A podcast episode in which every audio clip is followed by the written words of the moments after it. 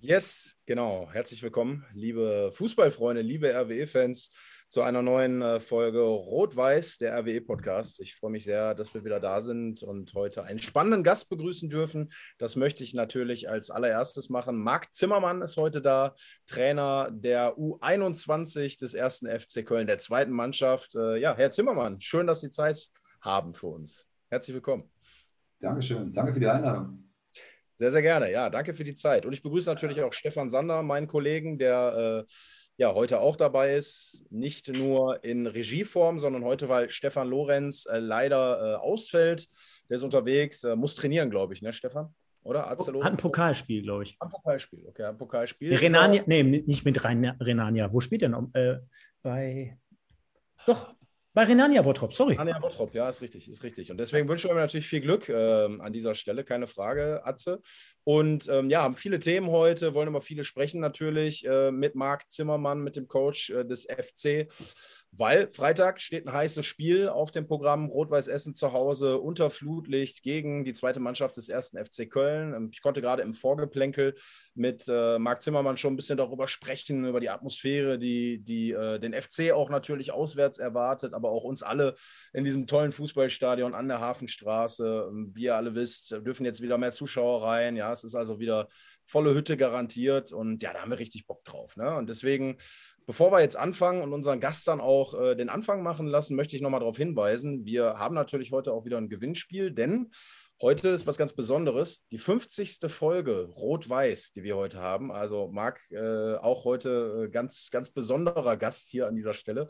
Jubiläum, ja. Und ähm, angefangen hat es mit Timo Brauer als Gast, dann mittlerweile mit Atze Lorenz. Also nochmal vielen Dank an die beiden und auch an alle Gäste, die schon so hier waren. Wir sind sehr stolz darauf, was wir hier auf die Beine gestellt haben und hoffen, dass das noch viele, viele Jahre mit euch Fans auch hier an der Seite so weitergeht.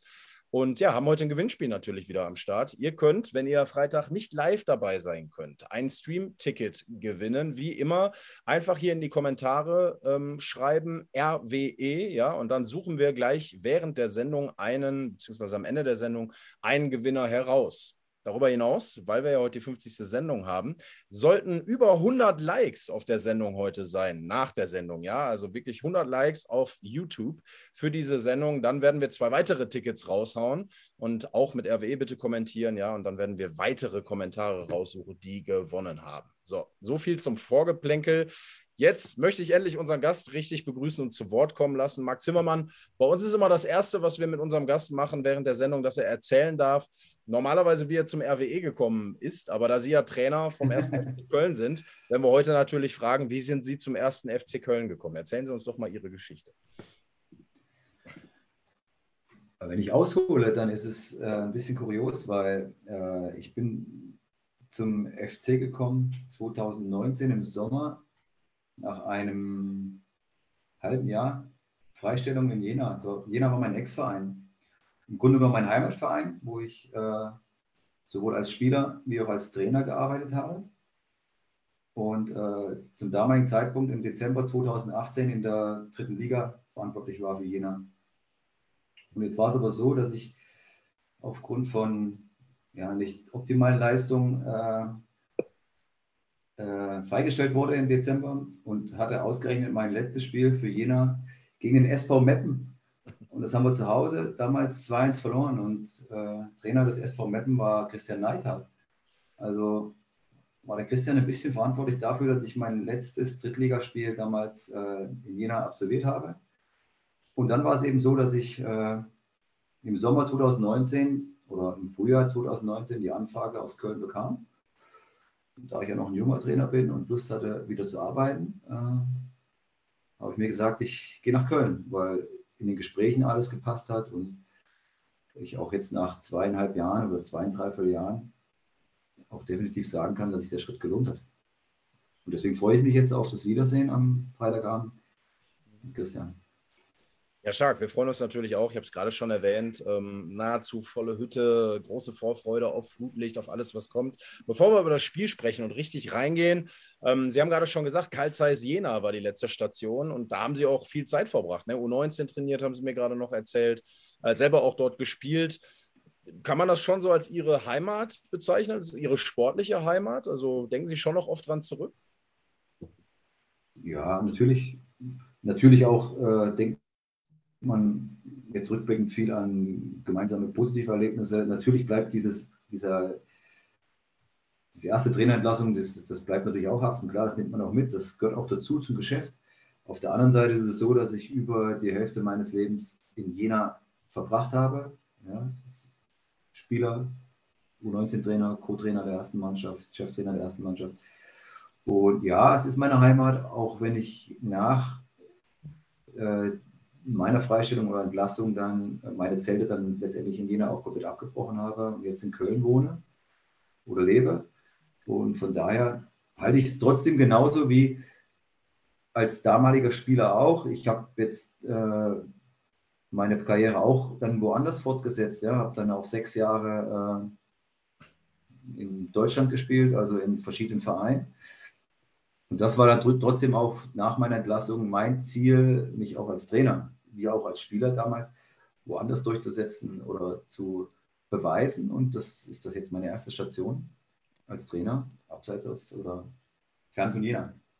Stark. Und dann direkt in Köln, in so einer Großstadt, muss man ja sagen, wahrscheinlich schon nochmal ein Unterschied zu Jena, oder? Ich kann mir vorstellen, wenn man dann nach Köln kommt, so in die, in die große, weite Welt, äh, ist schon nochmal was anderes, oder? Wie gefällt es Ihnen in Köln? Wie fühlen Sie sich in der Stadt? Ja, top. Also der, der Einstieg, also es war so, dass ich äh, alles neu kennenlernen musste. Ja? Neues Trainerteam, neue Mannschaft und neuen Verein.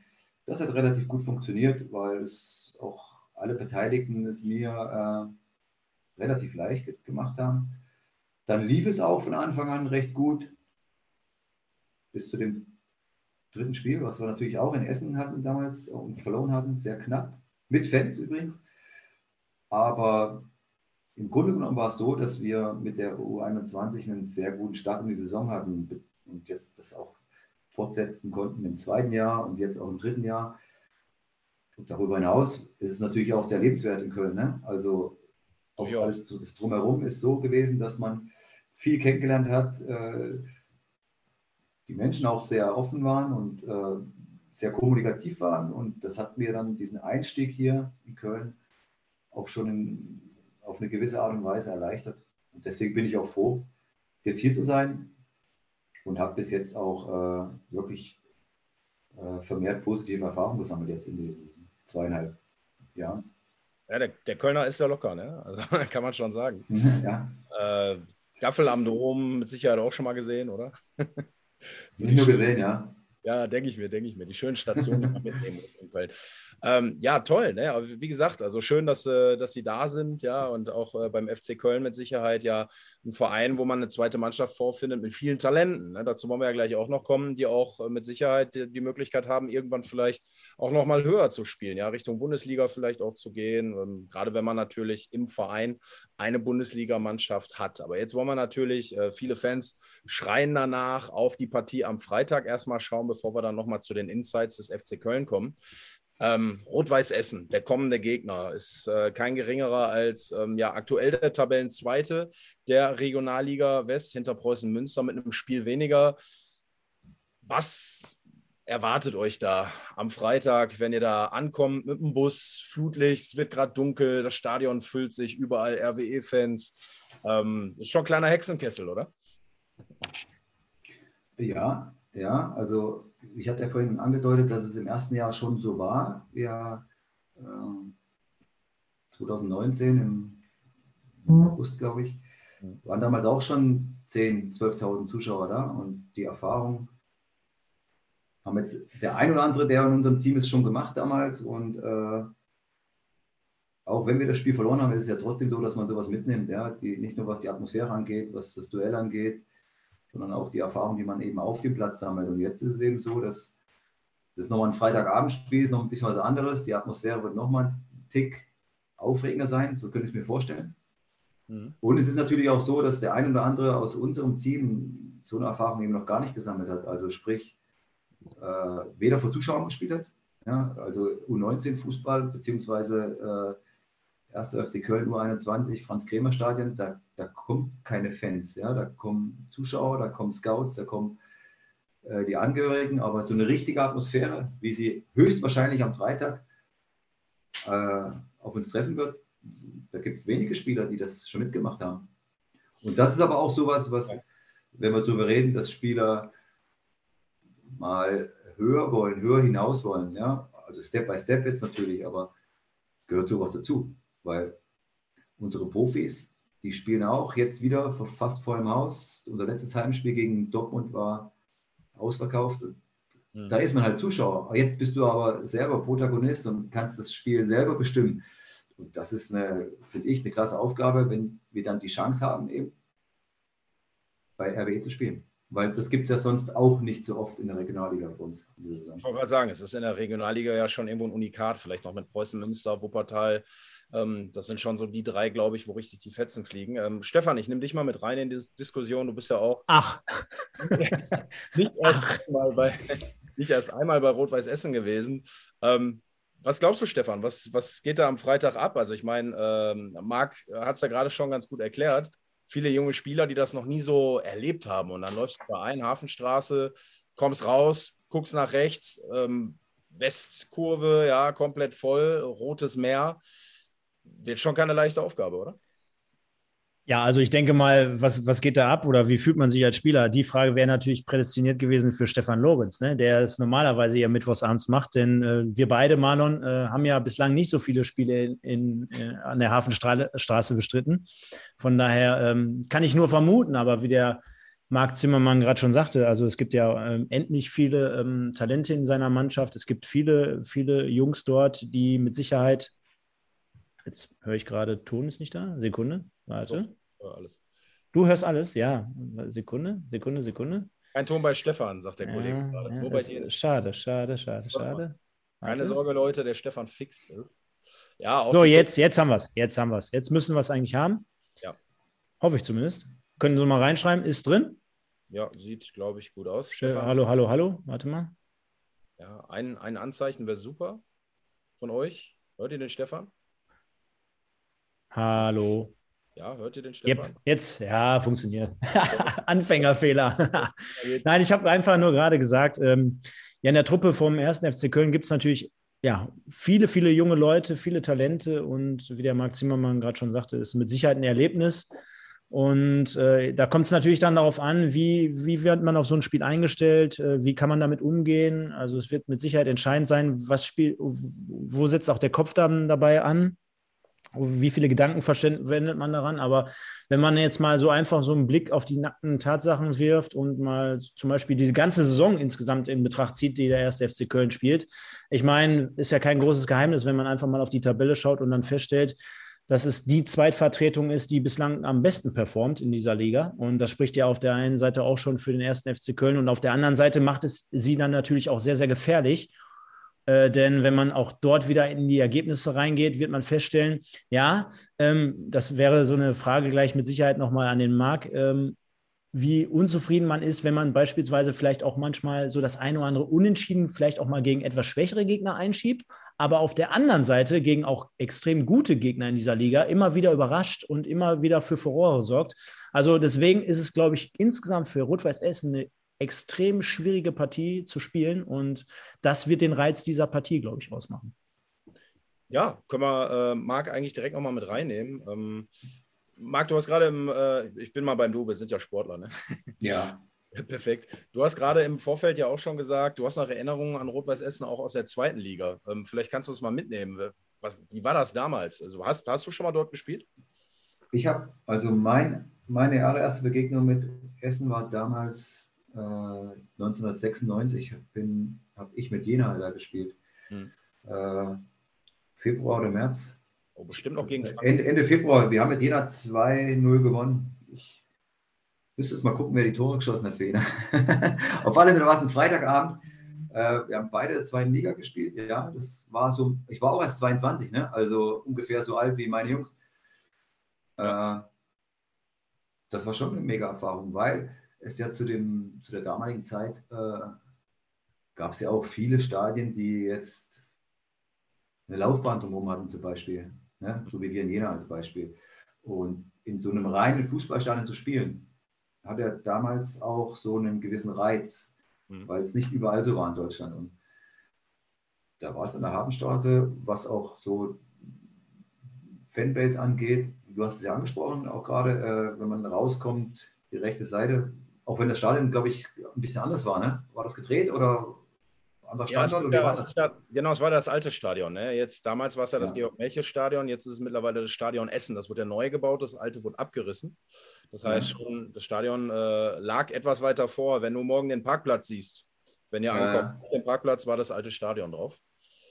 Und ähm, viele erzählen immer, ich weiß, das würde mich mal interessieren, ob du dich da noch dran erinnern kannst, die Kabine muss so richtig alt gewesen sein, so ein bisschen runtergekommen und es roch so ein bisschen nach Sporthalle, Turnhalle. Genau. Das fanden aber viele ziemlich cool. Ähm, kannst du dich da noch dran erinnern? Das ist so ein bisschen ja. diesen ja. Flair. Ja, das vergisst man nicht. Also ich habe äh, äh, die Erfahrung damals gemacht als junger Spieler äh, mit, mit vielen alten, erfahrenen Spielern an meiner Seite. Ja? Also und es ging halt darum zu bestehen. Ja? Und du kommst dann dahin und bist natürlich als junger Spieler auch ein bisschen beeindruckt von der Atmosphäre.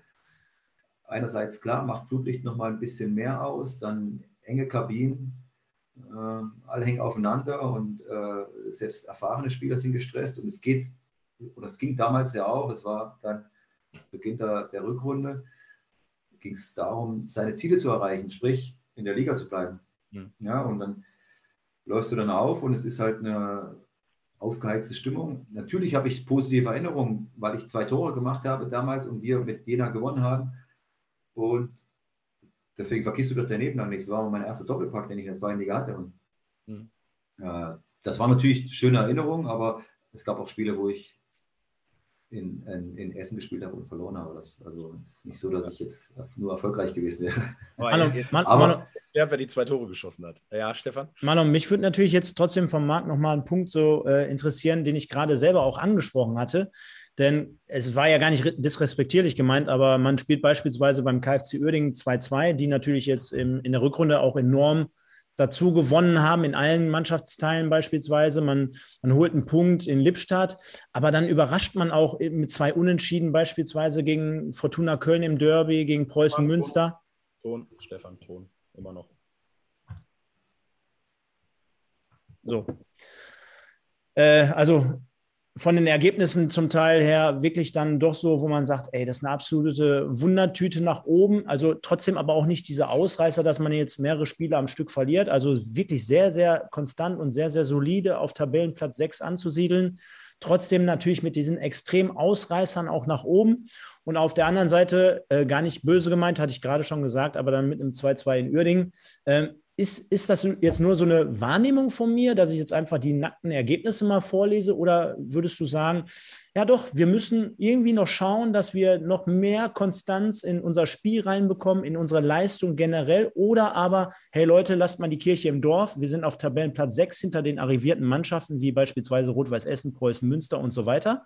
Und das ist schon ganz in Ordnung, weil wir natürlich auch äh, jetzt nicht so die alltägliche Situation haben, sondern immer wieder auch mit ähm, ja, Leuten zu tun haben, die wir nach oben manchmal abgeben müssen oder die wir anderweitig abstellen müssen. Ja, also du hast einen wichtigen Punkt angesprochen, Thema Konstanz. Das ist ja, das ist ein großer Schwerpunkt, der, der nicht nur mich, sondern uns ja dann, oder selbst die anderen Zweigvertretungen ja, Woche für Woche, Monat für Monat oder Saison für Saison beschäftigt. Die haben wir ja nicht. Also das ist ein Ziel, die zu haben, die zu, zu erlernen oder zu erfahren und daran zu arbeiten. Aber wenn junge Spieler etwas nicht haben, dann ist es erstens Erfahrung und Konstanz in ihren Leistungen. Sondern die schwanken, die haben wir grundsätzlich äh, in allen Saisons gehabt. Nur ist es definitiv auch so, in der aktuellen Saison haben wir es konstanter hingekriegt als sonst, weil wir haben jetzt auch vor, äh, vor zwei Wochen in Rödinghausen haben wir ein Spiel verloren, wo wir vorher 13 Mal umgeschlagen waren. Und das ist für eine U21, U23, wie du es nennen möchtest, das ist schon echt eine Leistung. Auch wenn dann viele Unentschieden dabei waren. Du hast es angesprochen, das Unentschieden in Oerding. Wobei ich, wenn ich das Spiel nur nehmen würde, ist es so, dass äh, geht das Spiel noch 10 Minuten länger, verlieren wir sogar dieses Spiel. Und dann sieht man einfach auch, was möglich ist, was auch innerhalb eines Spiels, weil ich ja jedes Spiel auch trotzdem, wenn es darum geht, einzeln betrachte, auch mit Spielern machen kann. Ja? Man geht in Führung, und man geht dann nochmal in Führung, beziehungsweise man baut die Führung aus und es bringt aber nichts, sondern der Gegner macht einen Anschlusstreffer, du wirst nervös, der Gegner macht einen Ausgleich und du gibst das Spiel vollkommen aus der Hand, so wie es damals in Oerding war und spielst mit Ach und Krach 2-2. Aber das ist, das ist eine logische Entwicklungsfolge bei jungen Spielern, weil sie einfach mit sowas noch nie über einen längeren Zeitraum konfrontiert wurden. Das ist das eine. Und auf der anderen Seite ist es eben so, dass unsere Mannschaft im Vergleich zu, wenn ich jetzt mal die Top 4 nehme, nicht Woche für Woche immer den gleichen Kader hat, beziehungsweise die gleiche erste Elf hat. Die Fluktuation in unserer Mannschaft, und ich beziehe es jetzt nur mal auf unsere Mannschaft und nicht auf die anderen Zweitvertretung, ist sehr hoch.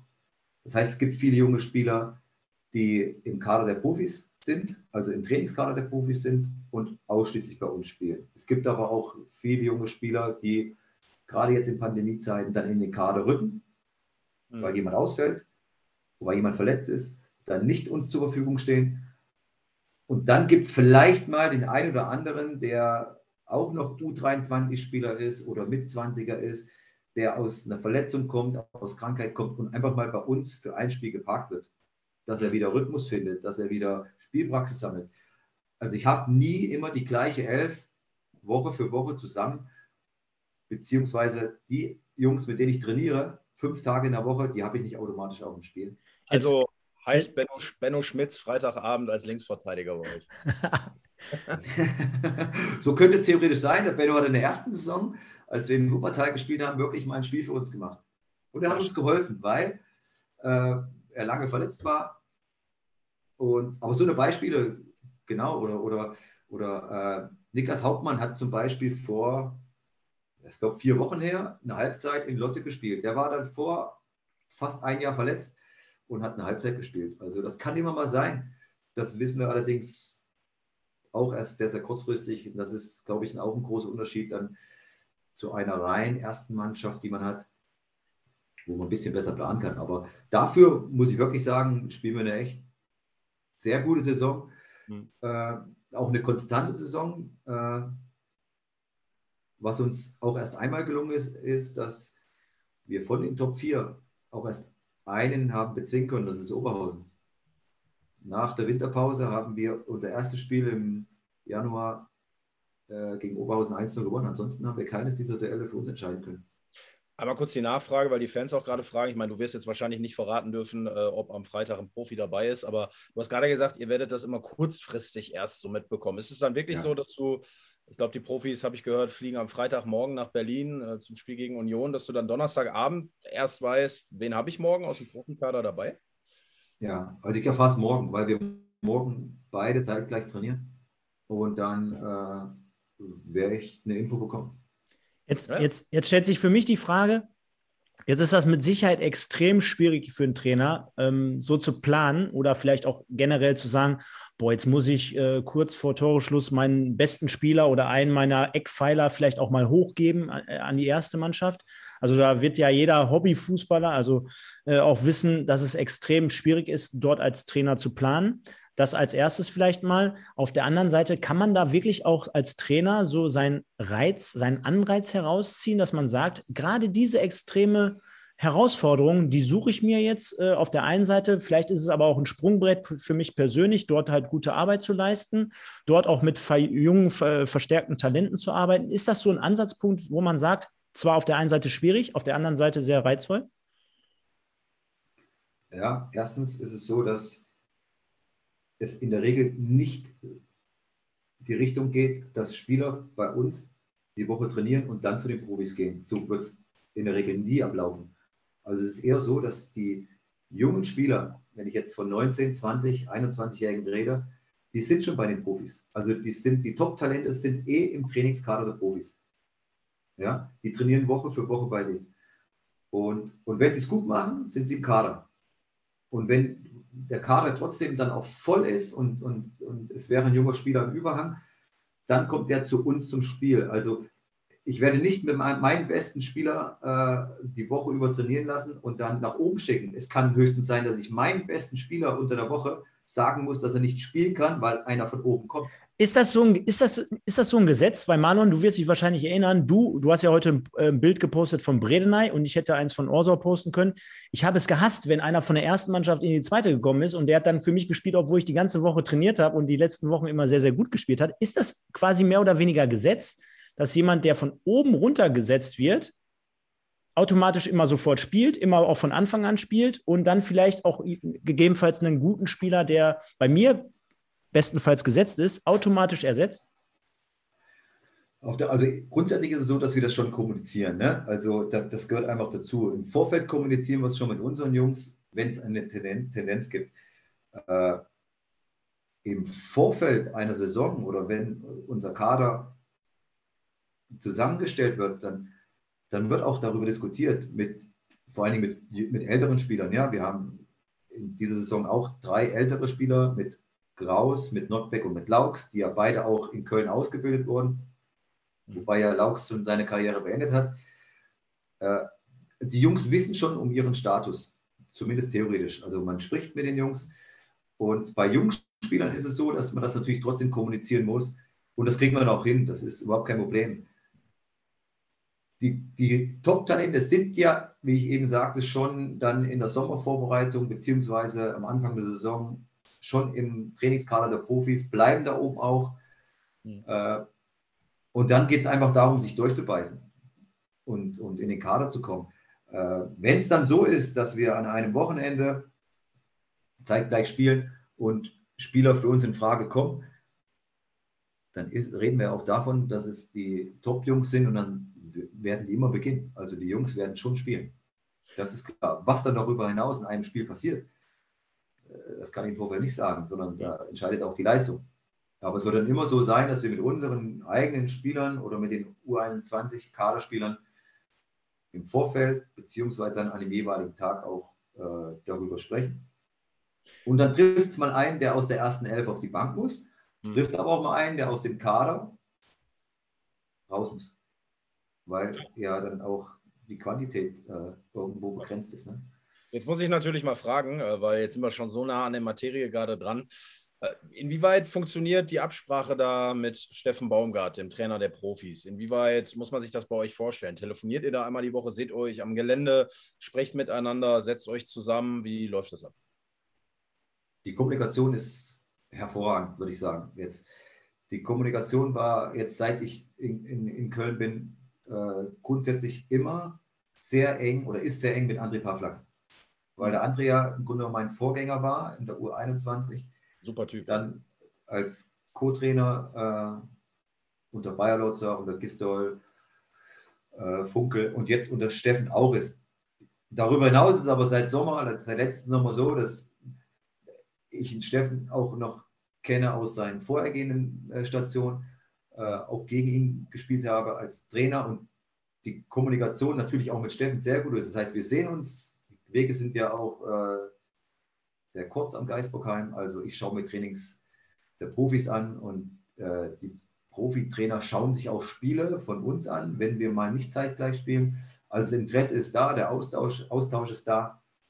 Und also für meine Verhältnisse könnte es nicht besser sein. Also da sprechen wir auch ganz klar, so wie Steffen auch ist, äh, über die jeweiligen Spiele, über die jeweiligen Positionen sprechen wir und äh, dann holen sich die Trainer auch das jeweilige Feedback von uns ein, beziehungsweise machen die Analysen dann auch äh, in ihrem Trainerteam, was ihre Philosophie angeht, auch mit den Spielern im 1-1-Setting. Jetzt muss ich natürlich nochmal ins Detail gehen, weil viele Fans haben gerade auch ganz am Anfang schon gefragt, ja, äh, wie ist das mit dem Baumgart und äh, ist er so akribisch an der Seitenlinie? Und ich kenne ihn ja auch durch meinen Job, durch meine Arbeit bei Sky ganz gut mittlerweile. Und ähm, ich habe letzte Woche ein Interview mit ihm geführt äh, auf der Terrasse oben im Geisbockheim, war sehr nett. Und ähm, ich finde das immer witzig. Du hast immer das Gefühl, er könnte dich gleich auffressen, wenn du vielleicht was Falsches sagst. Aber am Ende ist er immer sehr diplomatisch und eigentlich sehr freundlich auf seine witzige Art und Weise, die er irgendwie so hat. Ähm, fällt dir das auch so auf? Also, wie ist das so im Gespräch mit ihm? Ist er da auch äh, ja schon der, der laute, wilde Typ, wie man ihn so aus dem Fernsehen auch kennt, wie viele ihn aus dem Fernsehen kennen oder ganz andere Menschen? Nee, er ist genauso emotional, wie, er, wie ich ihn als Spieler kennengelernt habe. Hm. Und direkt, ähm, so ist er auch als Trainer. Also und er ist in Köln für meine Verhältnisse nicht anders als er in Paderborn war oder davor die Station in Berlin, äh, wo ich ihn kennengelernt habe. Also von, von, von meinem Empfinden ist er, aber ist, er ist authentisch und er ist so direkt und packt mit seinen Emotionen auch, zumindest ist es mein Eindruck, auch die Spieler beim FC. Also und das hat vom Klar. ersten Tag an gefruchtet. Vielleicht gab es den einen oder anderen Zweifel in der Theorie, aber die dürften ja dann irgendwann äh, mal zu 100 Prozent beseitigt sein. Aber er ist, so ist er jeden Tag. Guckt man sich was ab, so als Trainer der zweiten Mannschaft, dass man sagt, boah, Trainer der ersten Mannschaft, Bundesliga, toller Typ, sehr erfolgreich. Schaut man das schon mal so, wie macht er das und das? Oder haben Sie da, hast du da völlig deinen eigenen Stil? Doch, doch, das schaue ich schon. Also das ist mir, das ist mir auch wichtig. Äh, ich hatte eingangs gesagt, dass ich mich ja auch als Trainer weiterentwickeln will und nicht nur bei diesem eigentlichen Heimatverein, wo ich lange Zeit war, sondern ich will mich ja auch weiterentwickeln, wo auch immer das dann ist. Ja, jetzt, jetzt bin ich ja auch schon mittlerweile zweieinhalb Jahre in Köln, hm. habe auch ein paar Cheftrainer erlebt. Ja, äh, Allerdings. Das hatte ich übrigens in meiner Zeit in Jena auch. Also als ich Co-Trainer war, hatte ich hatte in drei Jahren hatte ich sieben Cheftrainer. Jetzt ich, bin ich nach Köln gekommen und Steffen Baumgart ist auch schon der vierte. Ne? Also das ist schon so, dass ich mir ein paar Sachen anschaue in der Kommunikation, Trainer-Spieler, ne? in, der, in, der, in der Führung, in der Art und Weise, wie er die Ansprache hält. Natürlich jetzt nicht, was jetzt die Lautstärke oder was jetzt die Emotionen angeht, sondern einfach, worum geht es. Aber auch, dass man ja, und das sagen ja auch viele Kollegen von ihm in, in der Bundesliga, egal gegen wen sie spielen, ob das gegen Bayern ist oder ob das vielleicht jetzt am Freitag gegen Union ist, oder gegen Kräuter Fürth, dass halt die Marschroute immer klar ist, dass es, dass es mit Mut und mit, dem, mit, dem, mit der Grundordnung, mit dem System und mit der Art und Weise, wie der FC spielt, sie ziehen es halt durch. Und das ist halt der rote Faden, wo sich dann die Spieler dann auch wiederfinden. Und wenn es Rückschritte gibt, sei es, Niederlagen oder sei es, äh, äh, Spiele, wo es mal gar nicht funktioniert, aber trotzdem man seinen Plan durchzieht, weil man überzeugt ist davon. Und das Wichtige ist ja, dass die Spieler überzeugt sind. Und das, das scheint da in, in Köln sehr gut umgesetzt zu haben, weil ich auch heute gelesen habe, dass der FC noch nie so früh 40 Punkte gesammelt hat. Ja. Äh, in, der, in der, zumindest in der Drei-Punkte-Regel. Äh, dann vertraut man dem auch. Ja? Dann geht man den Weg auch mit und man äh, äh steht dann auch 100% dazu. Und das ist auch eine gewisse Sache, dass wenn man das halt eben auch Spielern oder einem Team vermitteln kann, dann, äh, ja, dann verkraftest du einfach auch äh, viel schneller mal einen Rückschlag. Marlon, jetzt habe ich noch was Aktuelles und natürlich auf äh, Grundlage des, ja, der Nachholspiele. Äh, Rot-Weiß Aalen verliert 0 zu 1 gegen Fortuna Köln. Ist ja für alle Essener da draußen jetzt nicht komplett unwichtig. Also Fortuna Köln holt drei wichtige Punkte im Ausstiegsrennen. Äh, Oberhausen 1 gegen Lotte, unser Kumpel der Timo leider mit einer Niederlage und Rödinghausen 2-1 gegen Lippstadt. Also auch dies zur Information für den Herrn Zimmermann hier an dieser Stelle. Und ich möchte noch mal ein bisschen auch aufs Spiel äh, zu sprechen kommen am kommenden Freitag. Ähm, wir können es gleich auch mal einblenden. Das Hinspiel ist mit 1 zu 1 unentschieden ausgegangen. Damals Simon Engelmann in der 17. Minute, der Torschütze auf Seiten von Rot-Weiß und Kastorp auf Seiten vom ersten FC Köln in der 72. Minute zum 1 zu 1 unentschieden.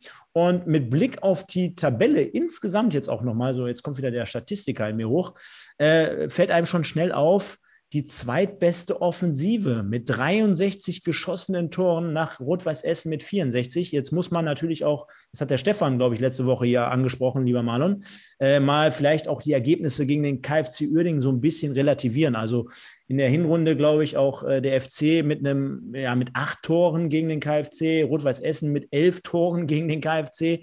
Also das spiegelt vielleicht jetzt nicht insgesamt so die Kräfteverhältnisse bei den geschossenen Toren in dieser Liga wieder, aber gibt natürlich eine ganz klare Tendenz, dass dort am Freitagabend zwei sehr offensiv starke Mannschaften aufeinandertreffen werden. Und jetzt haben wir ja gerade schon gehört, ja, äh, für den einen oder anderen jungen Spieler wird es vielleicht eine ganz tolle Erfahrung werden. Aber mich würde natürlich interessieren, auch wenn wir jetzt hier keine Namen entlocken können, die aus der ersten Mannschaft vielleicht runterkommen, Ändert so ein Spiel im Vorfeld ähm, des Spieltages vielleicht auch ein wenig die Grundeinstellung oder die Ausrichtung, die Taktik der Mannschaft, die sie vorgeben oder die du vorgibst?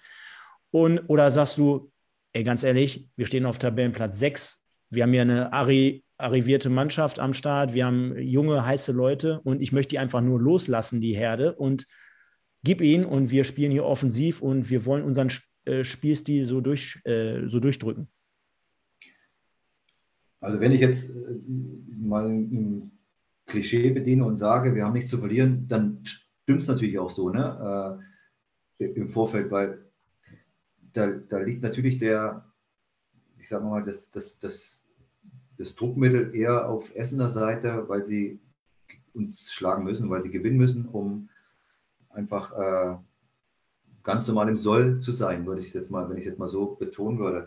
Es ist jetzt so, dass klar, wenn wir jetzt das, auch wenn wir beide gegen, gegen Oerding hoch gewonnen haben, haben aber auch andere Mannschaften, die Oberhausen, dann trotzdem zeichnen uns schon die offen, das, das Offensivpotenzial zeichnet uns schon aus. Wir sind in dieser Saison sehr offensiv stark, haben aber auch in der ersten Halbzeit einige Gegentore bekommen.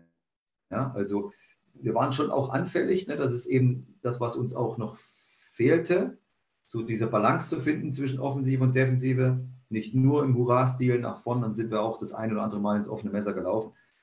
Natürlich bist du gegen so eine Mannschaft wie Rot-Weiß im Vorfeld gewappnet, aber nichtsdestotrotz kann es ja, ja auch passieren, dass du früh in Rückstand gerätst und dann, ja, dann ist das Stadion noch mal mehr da und dann, es geht auch mal schnell, dass du unter die Räder kommst. Ja?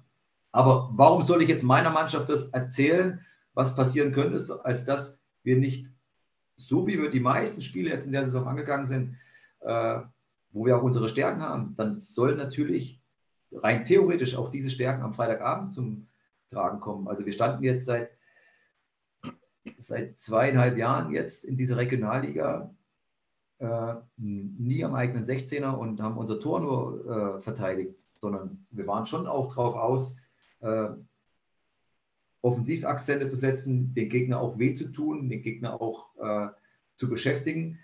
Äh, das ist uns in, in, den meisten Spielen gelungen. Es ist uns auch in den meisten Duellen gegen RWE gelungen. Äh, natürlich war es jetzt im letzten Jahr so, wir haben dann das Spiel bei RWE 3-1 verloren, es gab eine rote Karte für uns, wir waren vielleicht nochmal dran nach einem 0-2-Rückstand, mhm. haben es nicht geschafft. Ja, und im Rückspiel dann gehen wir schnell in Führung, kriegen aber nach 30 Minuten eine rote Karte. Das war natürlich dann nochmal was anderes. Und dann haben wir dann unser Tor gerade an diesem heißen Sommertag dann auch mit aller Macht verteidigt und hatten vielleicht dann auch das Quäntchen Glück, dieses Spiel zu gewinnen. Also hm. es kann in beide Richtungen gehen. Also wir werden sicherlich im Vorfeld uns nicht verstecken wollen, aber man weiß halt nie, was passiert. Also äh, und wer uns zur Verfügung steht, letztendlich, äh, das werden wir morgen erfahren. Und der Kader, der uns dann zur Verfügung steht, aus diesem Kader werden wir dann die besten Jungs loslassen, die momentan am besten drauf sind. Und es muss natürlich auch ein Stück weit zum, zum Gegner passen. Ja? Also äh, das kann ich ja heute noch nicht sagen.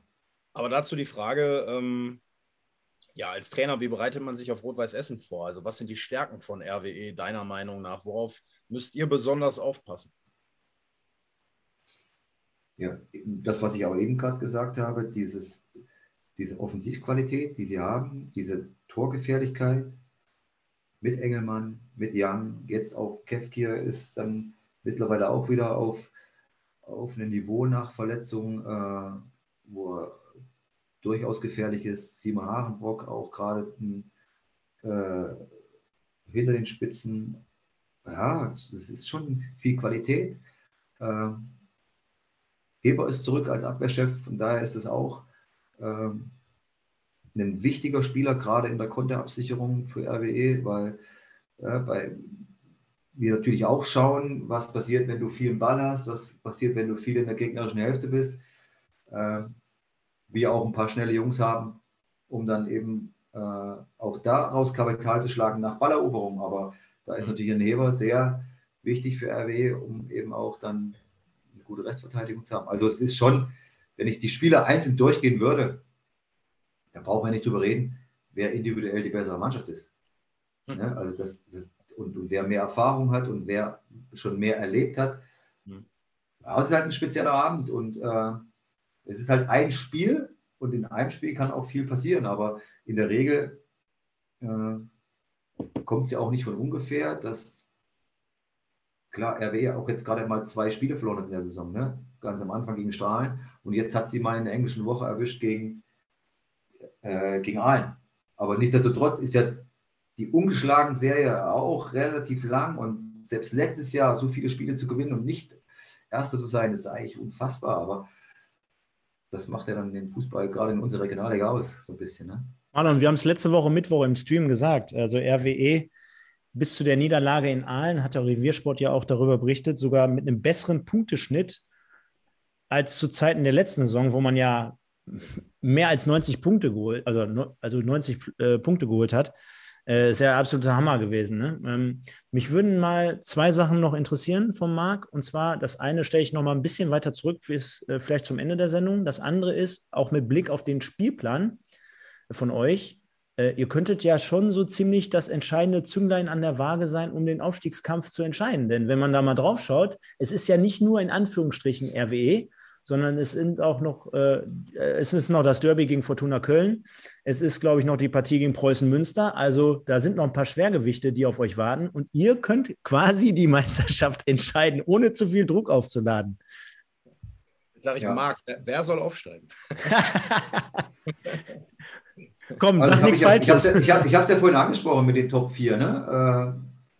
Äh, wir haben auch noch äh, äh, Wuppertal, auch wenn die vielleicht dann äh, den Anschluss bisschen verloren haben oder durch die Unentschieden eben vielleicht nicht nochmal eingreifen, obwohl ich sie auch sehr stabil fand.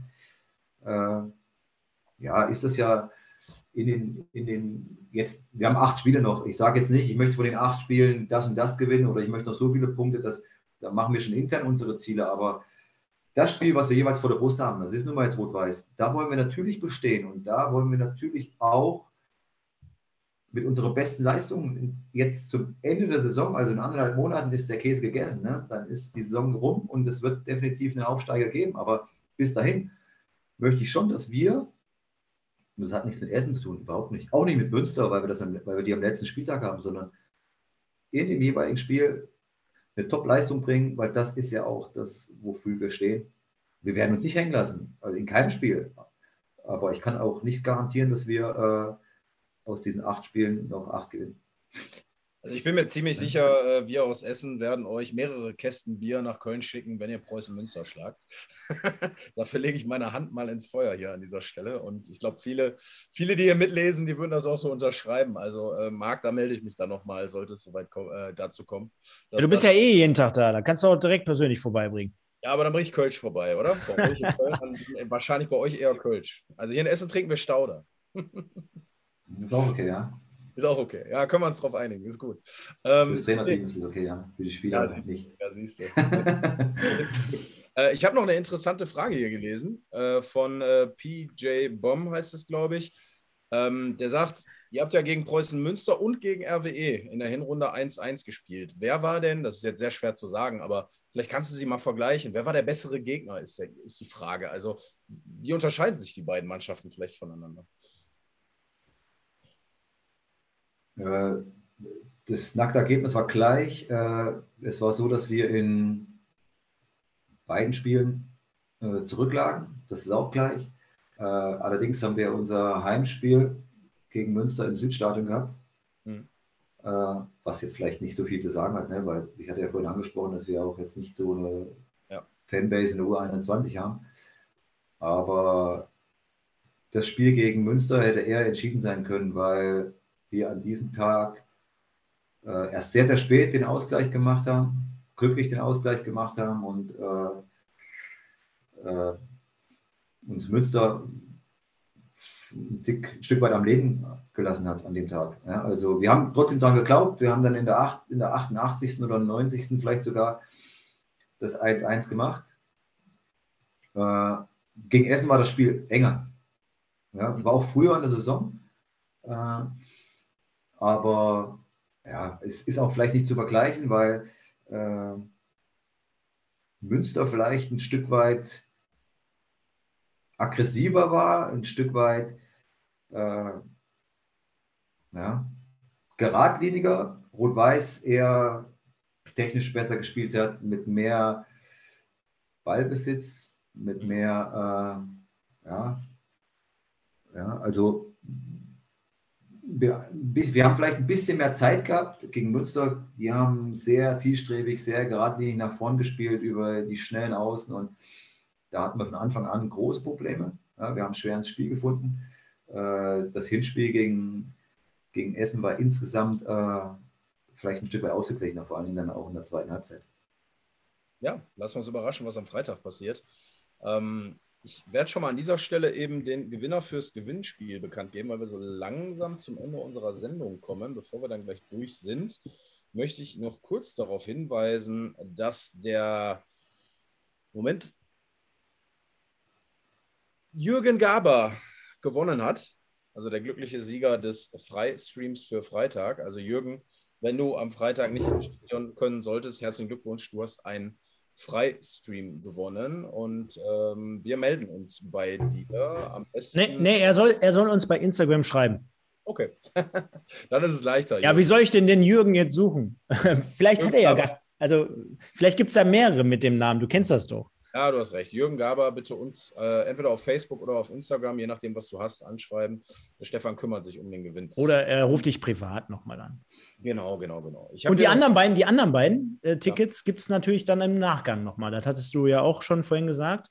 Also wenn wir dort äh, mit unserem Gewinnspiel weiter starten, durchstarten, dann könnt ihr bitte, wie gewohnt, das haben wir ja schon öfter gemacht, einfach mal in die Kommentare nach der Sendung unten im Video einfach kommentieren und dann werden wir in den nächsten Tagen noch weitere Streams verlosen. Genau. Und ich schaue mal gerade, wir haben noch eine Fanfrage, die finde ich auch ganz schön, die möchte ich dem Marc gerne noch stellen. Ähm, den Ron Flensburg würde mal interessieren, wie du das Gleichgewicht der zweiten Mannschaften in der Liga siehst, weil er, er findet das persönlich nicht fair. Ich glaube, er meint generell, dass Zweitvertretungen in der Regionalliga spielen dürfen. Gehst du da mit und sagst, ja, ist unglücklich, äh, eine eigene Liga für Zweitvertretung wäre gut? Oder bist du bei der Diskussion eher raus und sagst, nee, das sehe ich nicht so? Ich habe es äh, zu meinen Zeiten äh, damals im Osten noch erlebt, dass äh, es eine Nachwuchsrunde gab, mhm. äh, also dass die U-Mannschaften unter sich waren.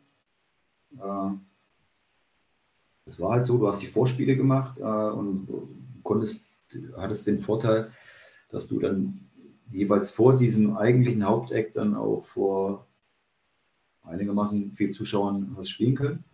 Mhm. Aber du bleibst natürlich trotzdem in der Entwicklung dann immer mit diesen gleichen Altersjahrgängen oder annähernd gleich. Äh, ja, also wo sollen die U-Mannschaften sonst spielen? Also wenn du dich an den Männerfußball gewöhnen musst, weil irgendwann bist du ja auch raus. Also heutzutage ist ja auch so, dass die Jungspieler äh, so früh es nur geht nach oben wollen, ja, in bezahlten Fußball. Und alleine, äh, das schafft nicht jeder. Schon gar nicht auf Anhieb. Und äh, dann ist es trotzdem wichtig, dass du, dass du in einer Liga, wo du auch natürlich gegen Traditionsteams, die du dann vielleicht auch äh, indirekt dann auch daran hindern könntest, äh, einen Weg nach oben zu nehmen. Ne? Also, weil das auf der einen Seite äh, jetzt die Weststaffel betrifft jetzt nicht gerade, aber die anderen Staffeln, die dann auch noch den Aufsteiger ausspielen müssen, selbst wenn du äh, 38 Spiele vorne warst und dann trotzdem nicht aufsteigen kannst, weil du ein Relegationsspiel machen musst. Ne? Also das ist schon mal auch schwierig. Aber ich finde, die Regionalliga ist um den Puffer nach oben hin dann einigermaßen auffangen zu können, schon gut. Ja, das, aber ich kann das natürlich auch verstehen, weil ich habe das ja in Jena selber erlebt, dann äh, gegen Zweitvertretungen, Hertha BSC beispielsweise oder damals noch hatte RB Leipzig die zweite Mannschaft noch in der Regionalliga. Es nicht einfach ist, dann äh, sich gegen die auch durchzusetzen, weil es ja trotzdem motivierte Jungs sind, individuell gute Jungs sind und äh, eventuell natürlich auch mal verstärkt werden mit dem einen oder anderen Profi. Ich glaube, glaub, viele stört daran immer, dass die Möglichkeit besteht, dass ihr jetzt zum Beispiel, du hast es ja am Anfang der Sendung gesagt, sagen wir mal, ein Elias Giri, der war jetzt drei Monate raus und der will jetzt wieder reinkommen und jetzt geht er mal für drei, vier Spiele zu euch. Ähm, da ärgern sich viele natürlich drüber, weil sie sagen: Mensch, das ist ein Bundesliga-Profi, äh, der spielt vielleicht nächstes Jahr ich lehne mich mal aus dem Fenster für Borussia Dortmund in der Champions League, wenn er wechselt. Und jetzt spielt er gegen Rot-Weiß Essen und schießt zwei Tore. So, das ist, glaube ich, das Problem, was viele Fans damit haben. Kannst du das ein Stück weit nachvollziehen, wenn, wenn man so rum sieht, dass da viele sagen, ja, finde ich nicht so fair? Ja, also das ist jetzt ein krasses Beispiel. Ne? Also in der Regel, wenn man jetzt äh, die Spieler jetzt auch betrachtet in der Saison, dann äh, ich hatte vorhin mal Niklas Hauptmann angesprochen, der jetzt mittlerweile auch aus der U-Regel raus ist. Der, äh, der war jetzt seit Sommer verletzt. Der hat sich praktisch in dem Relegationsspiel dann verletzt, ist zum FC zurückgekehrt, hat seitdem kein Spiel mehr gemacht. Äh, und dann hat Timo Hübers, der ja mittlerweile Stamm-Innenverteidiger ist äh, beim FC, der hat nach einer längeren Verletzung ein Spiel gemacht gegen Lotte. Ansonsten, die Spieler, die uns jetzt verstärkt haben, jetzt in der Hinrunde wie auch in der Rückrunde, waren ja im Grunde genommen ausnahmslos 2002er Jahrgänge, 2003er Jahrgänge, 2001er. Also wenn ich jetzt mal die Namen nenne, wie Katterbach, wie Sestic, mhm. wie Kastrop, die Spieler sind ja auch gar nicht mehr da. Die sind ja, erstens haben die kein Bundesligaspiel gemacht in dieser Saison und zweitens waren sie in zwar im Trainingskader der Profis, aber haben alle ihre Spiele, ihren Rhythmus nur bei uns in der Regionalliga geholt. Mhm. Und äh, Spieler wie den Marvin Obus als 2002er, der hat auch noch kein Bundesligaspiel gemacht. Also der ist praktisch, der hat sein Highlight dann bei uns.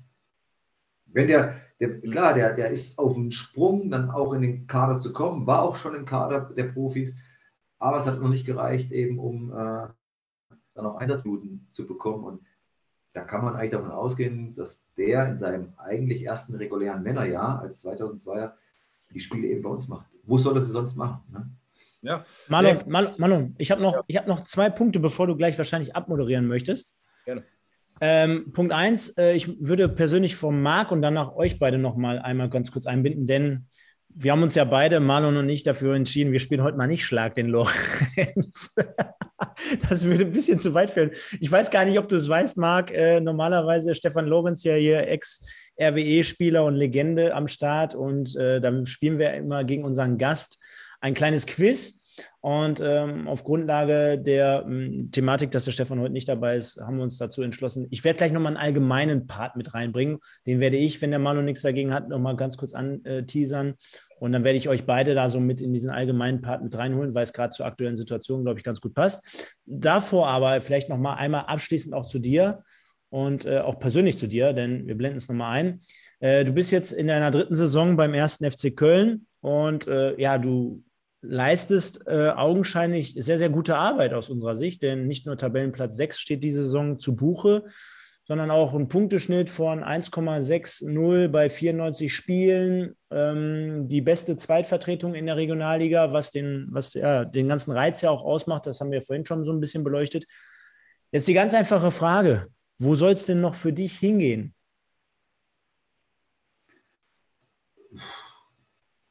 Das werde ich sehen. Also ich habe Vertrag bis 23, ich habe letztes Jahr verlängert. Äh, ich fühle mich sehr wohl, würde dann jetzt im, im Sommer in mein viertes Jahr gehen. Ja, und dann schauen wir. Also so haben wir uns auch committed hier in Köln, dass wir dann gucken, was, was wäre vielleicht der nächste Schritt.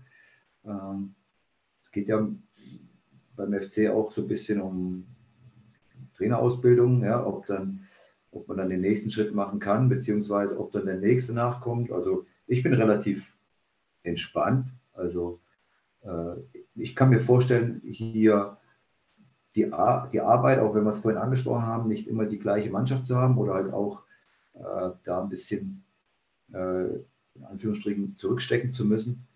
damit habe ich arrangiert. Also das war für mich am Anfang auch Theorie, aber es hat in der Praxis ganz gut angefangen und hat sich mittlerweile fortgesetzt. Von daher ist es auch kein grundlegendes Problem für mich. Aber irgendwann sehe ich mich natürlich auch dann vielleicht wieder eine Männermannschaft zu übernehmen oder in den bezahlten Fußball zurückzukehren, um ja dann auch äh, vielleicht wieder auch mal den Druck zu spüren, den man als Trainer oder Verantwortlicher hat, wenn es äh, nicht nur um die Ausbildung geht, ja, um das Entwickeln von Spielern, auch natürlich, aber das steht ja bei uns eher an erster Stelle, äh, sondern wenn es darum geht, äh, erfolgreich zu sein. Ne?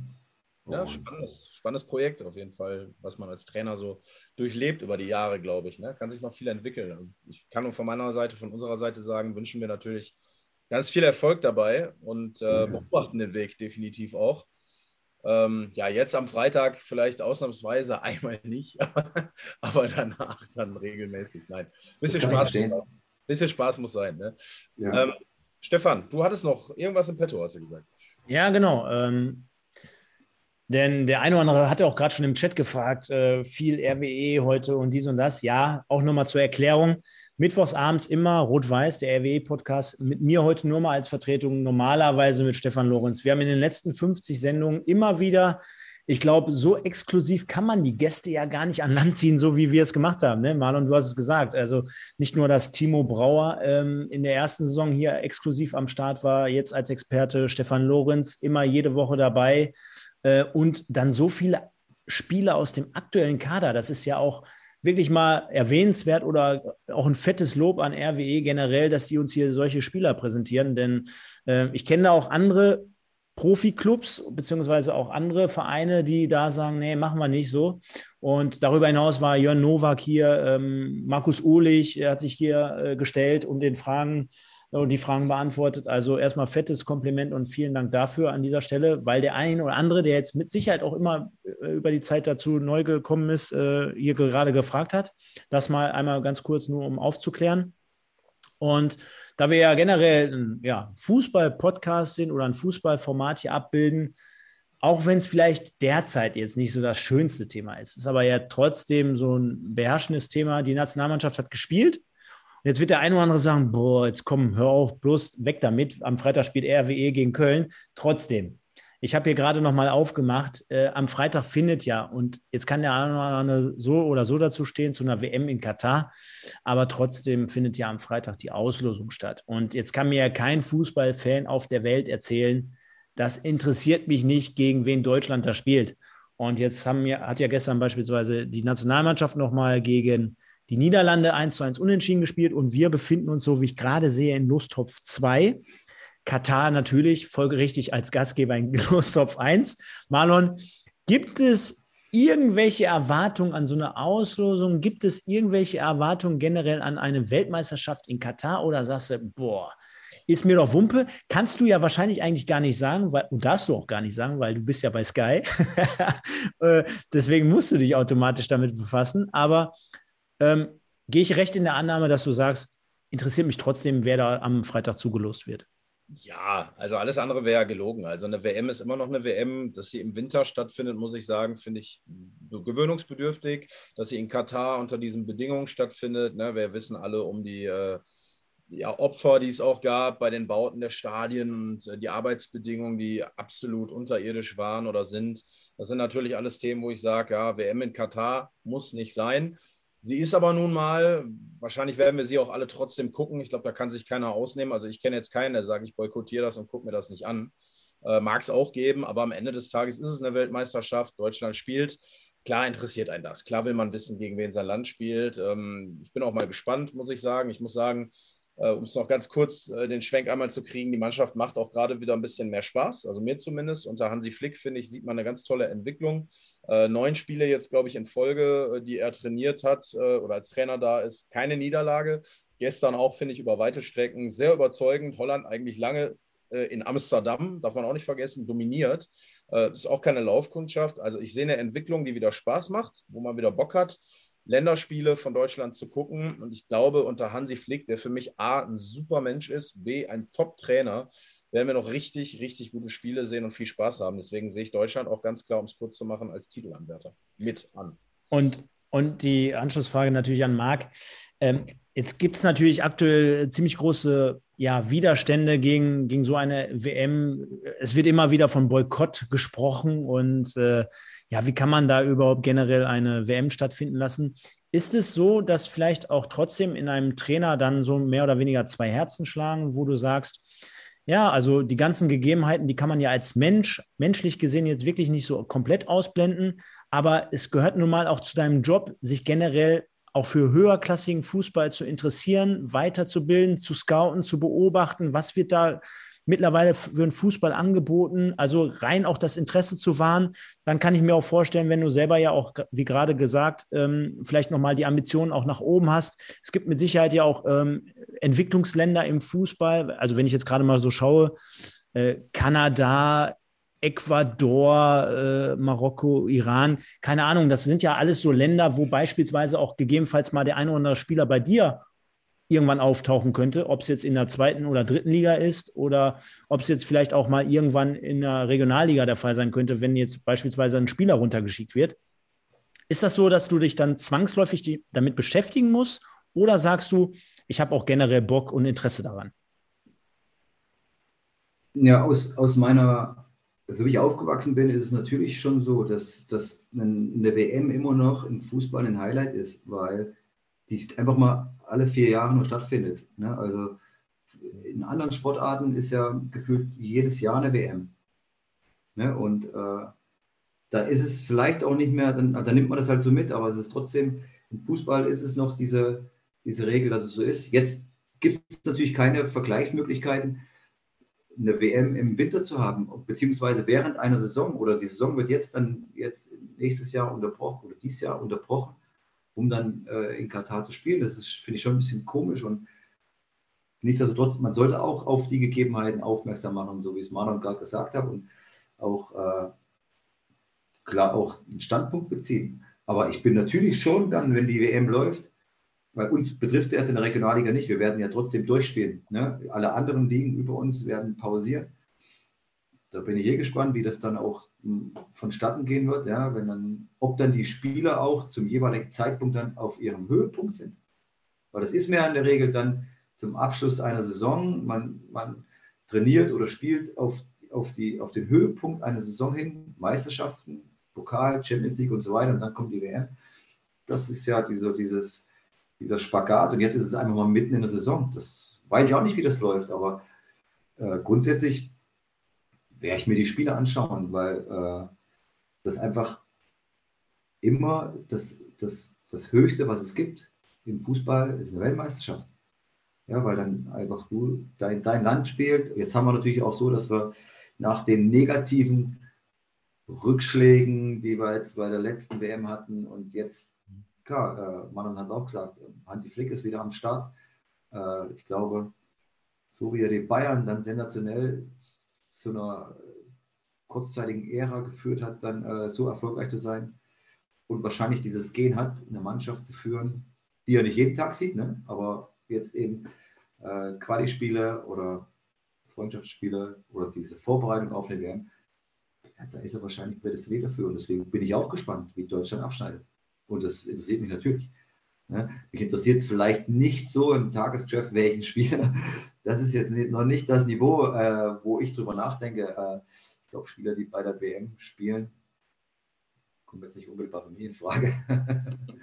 Aber äh, den einen oder anderen äh, Spieler, klar, wenn man, ich, ich arbeite jetzt bei einem Bundesligisten, auch wenn ich jetzt äh, die zweite Mannschaft betreue, gibt es ja trotzdem viele Nationalspieler, äh, ihr habt Skiri vorhin angesprochen, der hat sich mit Tunesien auch äh, qualifiziert für die WM. Mhm. Das ist ja auch was Tolles, wenn du dann weißt, du hast einen WM-Teilnehmer am Start und äh, das ist eine tolle Sache. Und ich bin gespannt, wenn es dann losgeht. Schönes Schlusswort. Also in diesem Sinne äh, sind jetzt über eine Stunde drauf. Erstmal Marc Zimmermann, vielen Dank für die Zeit. Total nett um die Uhrzeit unter der Woche. Wie gesagt, nicht selbstverständlich. War uns eine Ehre, hat uns sehr gefreut. Ähm, ich hoffe, wir sehen uns mal wieder am Geisbockheim. Ich bin mir ziemlich sicher, das wird passieren. Ja, ne? gerne. Genau. Und ähm, ja, ähm, ich wünsche euch natürlich auch, dem ersten FC Köln oder wir euch, alles Gute. Ab Freitag 21.15 Uhr jedes Spiel gewinnt. Eine Sache okay. habe ich auch noch, Marlon. Eine Sache, bevor ich dir jetzt wieder ins Wort fall. Aber weil viele Leute jetzt gerade geschrieben haben wegen Christian Neidhardt, ich glaube, du hast es auch gesehen. Äh, wir haben ja mit RWE so eine Art Commitment geschlossen. Das heißt, ähm, aktuelle Situation ist natürlich so ein bisschen angespannt aufgrund der Ausstiegssituation. Liebe Leute, es sei gesagt, wenn RWE das Ding durchzieht und wir haben wieder entspanntere Verhältnisse, dann wisst ihr, also es waren eine Reihe von Spielern schon hier, es war Markus Ulich hier, es wird Christian Neiter definitiv folgen. Nur wir haben natürlich Respekt vor der Entscheidung, dass wir sagen, die Leute oder die Spieler müssen es derzeit auf, auf den Platz bringen und danach wird alles gut. Und zum Saisonabschluss, Marlon, bei dir mit Bierchen in der Hand, Christian Neidhardt bei, bei dir auf der Couch äh, in, der, in der Bibliothek deiner Oma. Das wäre doch, wär doch ein wunderbares Bild für alle Fans da draußen. Mutter, muss ich dazu sagen. Mutter, sorry. Das wird immer hier abgehalten, weil ich hier Ruhe habe. hat andere Gründe, aber wie dem auch sei. Ähm, nee, machen wir und äh, vielleicht kriegen wir so eine Art Sportschau hin äh, mit möglichem Aufstieg aus der RWE-Kabine. Wir lassen uns irgendwas einfallen, liebe Leute. Lasst euch überraschen. Also, ich will es jetzt nicht mehr zu lang werden lassen. Vielen Dank, Marc Zimmermann. Vielen Dank, Stefan Sander. Toller Abend. Hat Spaß gemacht zu diskutieren. Wir sehen uns am Freitagabend. Ich freue mich. Ein Loch im Bauch. Flutlicht 19.30 Uhr, Rot-Weiß Essen gegen die zweite Mannschaft des ersten FC Köln. Marc, wir freuen uns auf euch. Alles Liebe und bis dahin. Dankeschön. Danke. Schönen Abend zusammen. Ja? Grüße.